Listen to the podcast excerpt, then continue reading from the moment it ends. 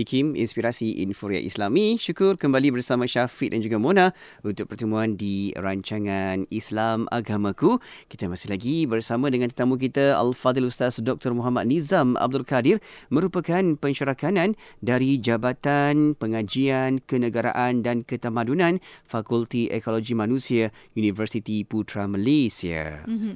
Dan uh, doktor masih membincangkan tentang tajuk Islam menghormati setiap agama dan mm-hmm. kaum dan untuk waktu ini uh, bersama doktor untuk sambungannya. Ya. Silakan ya. doktor. Silakan doktor perkongsian selanjutnya.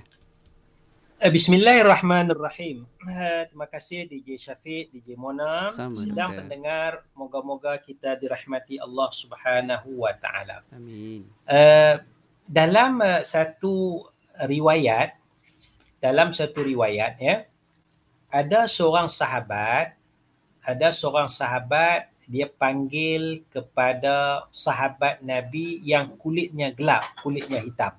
Ya. Saya tak ingat sahabat Nabi ni sama ada Abu Zar ke Jabir ke. Mungkin Abu Zar Al-Ghifari kalau tak silap. Ya. Abu Zar ni panggil kepada sahabat Bilal bin Rabah. Bilal ni kulitnya gelap.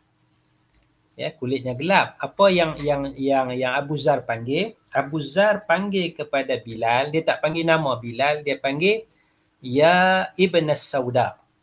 Ya Ibn Sauda. Wahai anak lelaki kepada wanita hitam.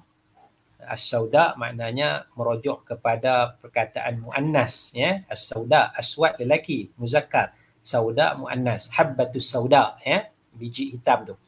Jadi wanita ibu kepada Bilal ni wanita hitam, Bilal ni pun hitam.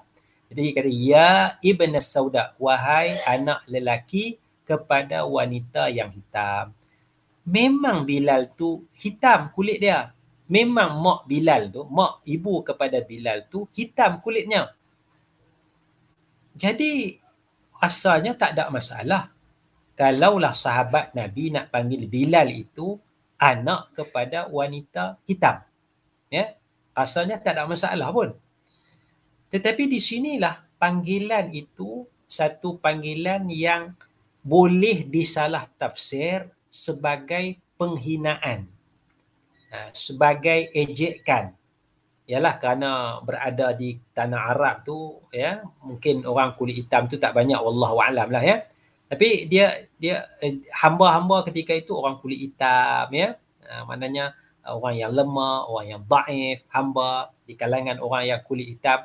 Jadi apabila sahabat nabi panggil kepada Bilal ya ibn Sauda wahai anak lelaki kepada wanita hitam kita rasa macam tak ada masalah. Tetapi dalam riwayat hadis Nabi sallallahu alaihi wasallam menegur panggilan tersebut kata Nabi sallallahu alaihi wasallam innaka umruun fika jahiliyatun. Uh, sesungguhnya kamu kamu yang panggil tu kalau tak salah Abu Zar sesungguhnya kamu wahai Abu Zar adalah seorang manusia. Pada diri kamu ada unsur-unsur jahiliyah. Uh, bukan kamu tu jahiliyah tidak tapi ada lagi elemen-elemen jahiliyah tu. Ya panggilan yang yang orang boleh tafsirkan sebagai tidak hormat kepada orang lain ya kepada etnik yang lain. Kerana bila berrabah ni kita kata bukan Arab lah kan? Jadi di situ maknanya Rasulullah sallallahu alaihi wasallam mengajar supaya menghormati kaum yang berbeza etnik yang berbeza. Sini kalau kita lihat kadang-kadang kita gunakan perkataan yang tak sepatutnya ya. Uh, DJ Syafiq DJ Mona sedang pendengar kadang-kadang kita gunakan perkataan jakun. Uh, jakun. Ni hang ni macam jakun eh. Uh, nak uh, maknanya uh, DJ DJ Mona faham tak jakun eh. Uh, jakun. Uh, dia dia nak nak bagi tahu ni orang apa, hmm. apa orang yang tak bertamadun, orang hmm. yang pelik. Uh, yang ah huh? pelik ke? Ah uh, pelik ah uh, pelik ah uh, jakun pelik pelik eh jakun ni. Sedangkan jakun itu satu etnik, hmm. satu sub etnik yang ada dalam negara kita. Hmm. Jadi bila kita kata kamu ni jakun, hang ni jakun, kita seolah meng, menghina, seolah-olah bukan kita nak menghina wallahu alam lah kan. Hmm. Seolah kita menghina sub etnik tu. Kamu ni jakun lah. Ha. Kita pat, patut guna perkataan yang lain sebab orang orang yang yang sub etnik jakun dia akan terasa hatilah hmm. ya maknanya kalau kalau dikaitkan dengan kemajuan ke, ketamadunan tak ada masalah. Hmm. tapi nak dikaitkan dengan kepelikan kemunduran ah, sebut jakun. Ini satu perkataan yang bagi saya tak cantik lah untuk kita gunakan ya. Tapi digunakan di dalam masyarakat ya. Hmm. mungkin mungkin tidak ada unsur menghina ya. Ha, tapi walaupun tak ada unsur menghina tu tapi orang yang yang bayangkanlah budak jakun tu dia etnik jakun tu dia berada di universiti kita gunakan di situ. Hmm. ya? Pensyarah di dalam kelas. Panggil pelajar tak jawab kamu ni jakun sungguhlah budak jakun ada sebelah tu. Dan terasa hati dia ya? Ha, ini maknanya perkara tidak menghormati kaum ya? Ha. itu ya kadang-kadang kita panggil babi kepada orang. Babi ya? Babi. Sedangkan babi itu adalah binatang yang kita katakan dia di dihormatilah di kalangan masyarakat yang makan daging babi ya? Masyarakat agama Buddha dan sebagainya tapi bila kita nak nak kutuk orang kita kata babi dan sebagainya. Kadang-kadang kita nak terujuk kepada satu etnik kita kata ah, itu jenis geng apa berak tak basuh tu. Ha, ya. Ha, dia dia ada unsur saya bimbang ada unsur nak menghina bimbang bimbang ya.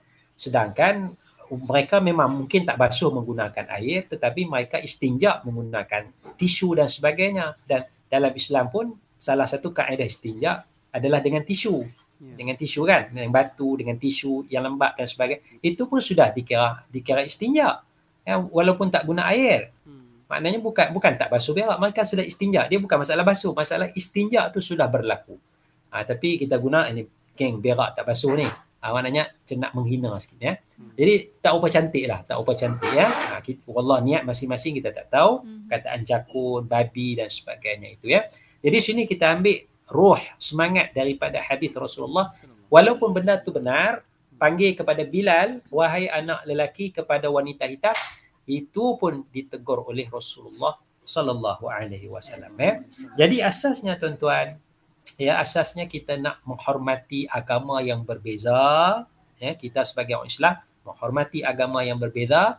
Kita sebagai orang tak kisahlah Melayu ke Cina ke Arab ke menghormati uh, etnik kaum yang berbeza itu asas yang yang sangat penting dan kita tak su- sewajarnya seharusnya membalas penghinaan agama ter- dengan penghinaan agama orang hina agama Islam kita pun hina, hina agama Hindu orang Kristian hina agama Islam, kita pun hina agama Kristian. Tak tak seharusnya sebegitu. Ya. Maknanya kita patut uh, kita tak redha dengan penghinaan tapi al-ghayah la tubarrirul wasilata. Matlamat kita tidak menghalalkan cara. Ya, cara nak menghina agama itu tidak dibenarkan sama sekali dalam Islam. Sebab itu Islam membenarkan kita wajadilhum billati asan. Ha, berdebat itu tak menghina kita tanya dia kenapa kamu sembah patung ni ha, dia jawab ya adakah patung ni boleh bercakap ha, itu itu perdebatan itu dialog tak apa tapi bila kita guna bahasa menghina ha, itu sudah lari daripada uh, prinsip al-Quran iaitu uh, wajadilhum billati hi ahsan. Wallahu a'lam Baik doktor, itu dia mm-hmm. jelas apa yang kita bincangkan setakat ini yeah. dan bagaimana kalau kita hari ini uh, menggunakan komunikasi, menggunakan perbuatan uh, ingat dan juga sentiasa kita sematkan tidak ada unsur-unsur penghinaan. Namun mm-hmm. begitu doktor, juga kita ada soalan yang kita dapat di talian WhatsApp konti 0112904004. Ada sahabat mm-hmm. kita bertanya, berikan sedikit pandangan katanya, uh, doktor kita ni sebagai duta kecil agama dan uh, kalau ada berlakunya setitik uh, kerosakan habis semua yang akan dilabelkan sebagai rosak. Jadi apa pandangan doktor kalau hari ini ada umat Islam sendiri yang menghina agamanya sendiri dan bagaimana kita nak berdepan dengan isu ini doktor? Kejap lagi doktor akan berikan pandangan di situ insyaAllah. Mm-hmm, InsyaAllah. Ya. Dan untuk para pendengar kita berehat sekali lagi kita akan kembali selepas ini untuk anda terus setia bersama kami hanya di Destinasi IKIM.